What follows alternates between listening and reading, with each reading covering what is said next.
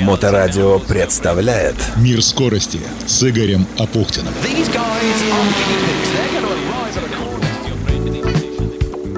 Всем хорошего настроения, это «Мир скорости» у микрофона Игорь Апухтин. Ну что ж, мотоциклисты Петербурга, несмотря на очень сильную обиду, поскольку ранее им 25 числа не дали закрыть сезон официально, лишили парада проезда по Невскому проспекту с выездом на Дворцовую площадь, они все-таки 2 октября сезон закрыли и по Петербургу проехала колонна байкеров. Остановку сделали не на Дворцовой, на Конюшенной площади. Сопровождали их сотрудники дорожно-патрульной службы тоже на мотоциклах. И получилось такое неофициальное организованное закрытие сезона. Дима Штурм, представитель движения «Мотосолидарность», пояснил ресурсу Фонтанки.ру, что да, к сожалению, 25 сентября власти не то что запретили это событие, но там было не согласовано оно с ГИБДД, и ГИБДД не выделила автомобили для перекрытия, и поэтому, в общем, 25 октября все это было провалено. И теперь мотоциклисты у нас закрыли сезон самостоятельно и в любом случае все-таки проехали по центру Петербурга в колонне, вызвали недовольство водителей, но тем не менее очень жаль, что в течение 20 лет закрытие мотосезона было нарядным, праздничным, а теперь получилось вот такое полуподпольное и неофициальное, к сожалению, это произошло так. В любом случае, в эфире Моторадио онлайн, я думаю, что и Дима Штурм тоже будет, и расскажет об этом подробнее, ну и заодно поделится планами на следующий мотосезон, хотя, честно говоря, мотосезон закрывать было рано, но кто знал, что у нас в Петербурге будет такое замечательное бабье лето.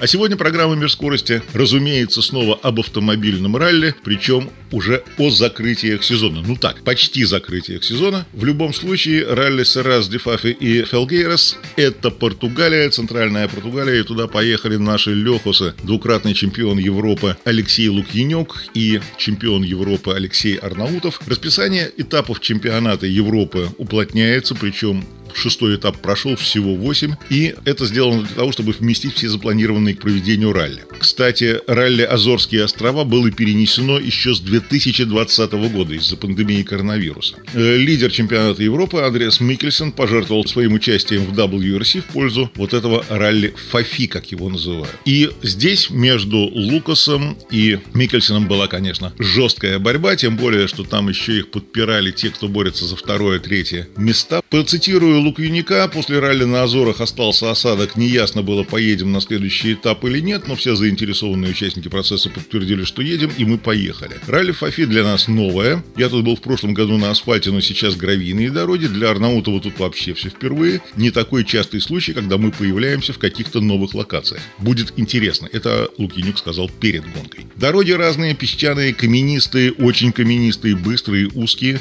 Когда мы проехали несколько десятков километров ознакомления со спецучастками, которые использовались в чемпионате мира, за эти буквально 30 километров было три совершенно разных типа дорог, радикально различающиеся друг от друга. Какая ждет нас гонка, увидим в скором времени.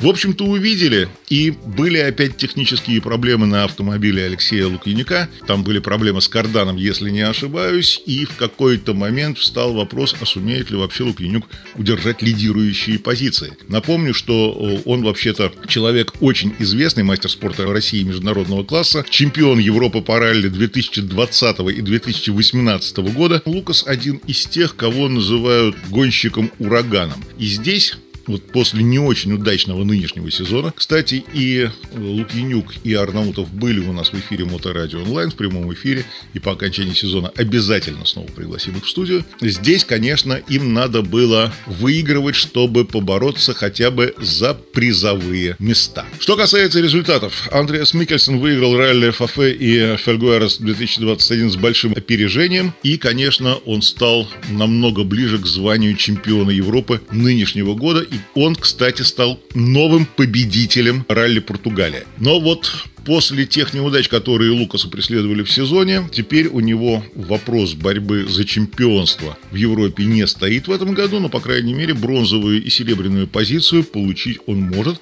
поскольку у Лукаса 95 очков, у Микельсона 176, а вот у Ефрена Ларена 102 очка, у Мика Марчика 105, и это, конечно, шанс, что Лукас на оставшихся двух гонках этих ребят объедет и станет как минимум серебряным. Но что должно случиться с Микельсоном, чтобы он уступил свое первое место, представить довольно сложно. На сайте серии Европейского чемпионата появилось видео после финала португальского ралли, и в этом видео есть интервью Лукьяника. Вот что он сказал, я попробую перевести. We had some technical issues with the car. Uh, uh,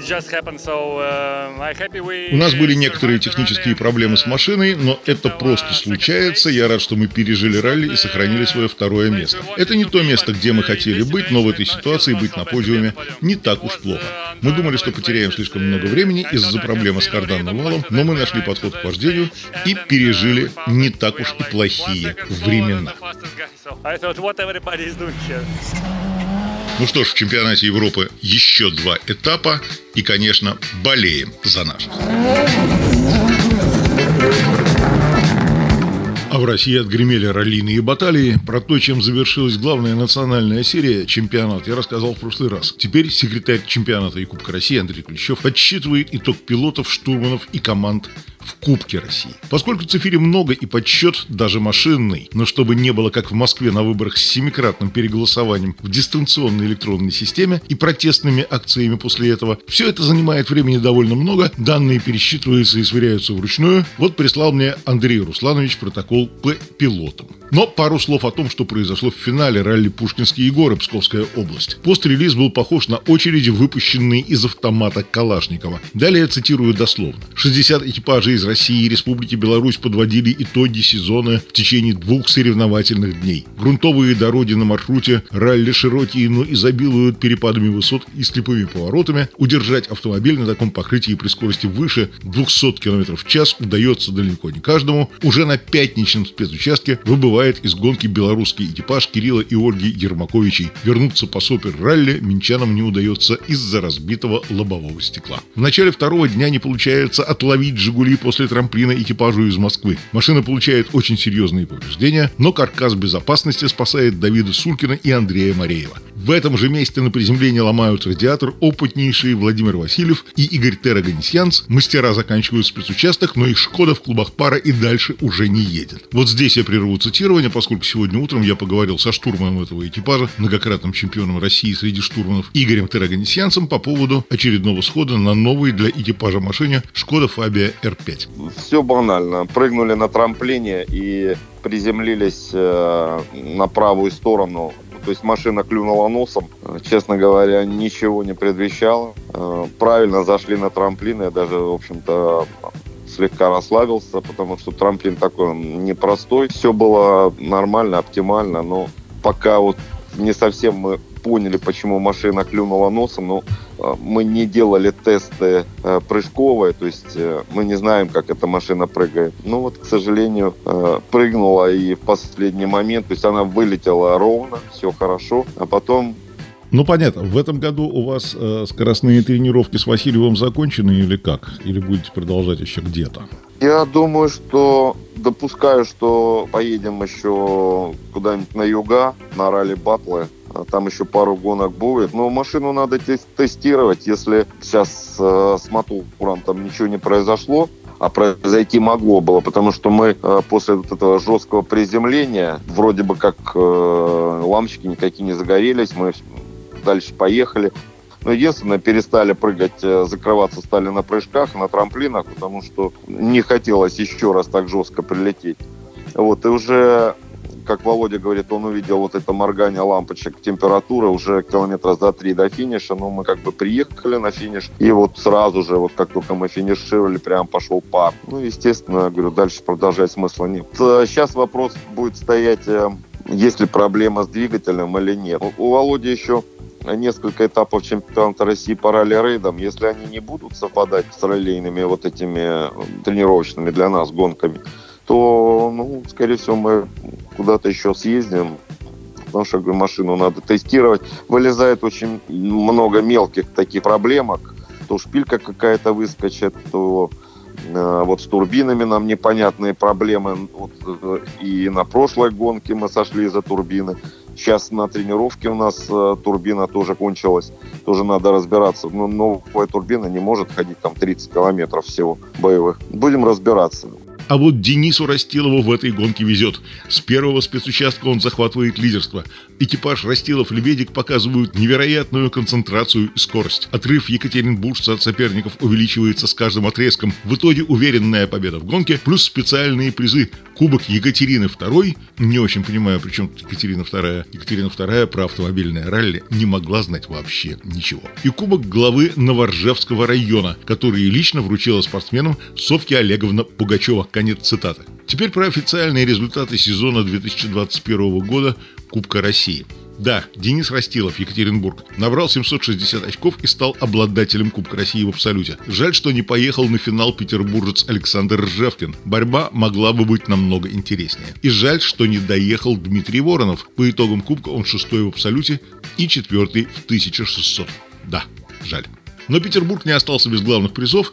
В 1600 Степан Деменчук забирает Кубок России, в 1400 Кубок забирает Вячеслав Никонов. А Ижевск Константин Тарасов забирает Кубок в 2000 Н. Что ж, раллийный сезон в России почти закончен. Почти потому что 9 октября в Лужском районе со стартом и финишем в поселке Ритюнь собирает гонщиков 10-й финальный этап соревнований Ленинградской области по ралли-спринту на Кубок физкультурно-спортивной организации «Россия». Подробнее на странице автоспортивного клуба ФСО «Авто» в соцсети ВКонтакте. Я обязательно там буду и вас приглашаю. В тех лесах еще говорят полно осенних грибов, но это так, к слову. И спасибо студентам группы ЖУР-3-1907 кафедры журналистики и медиакоммуникаций факультета социальных технологий Северо-Западного института управления Российской Академии Народного Хозяйства и Государственной службы при президенте Российской Федерации, которые принимали участие в подготовке этой программы «Как создается мир скорости», они увидели во время нашего утреннего семинара. Воочию некоторые поделились своими впечатлениями. До встречи через неделю. Увы, пандемия никуда не делась, и Петербург в последние недели бьет рекорды по заболеваниям и смертности от ковида, к сожалению. Берегите себя. Мир скорости с Игорем Апухтиным. На Моторадио.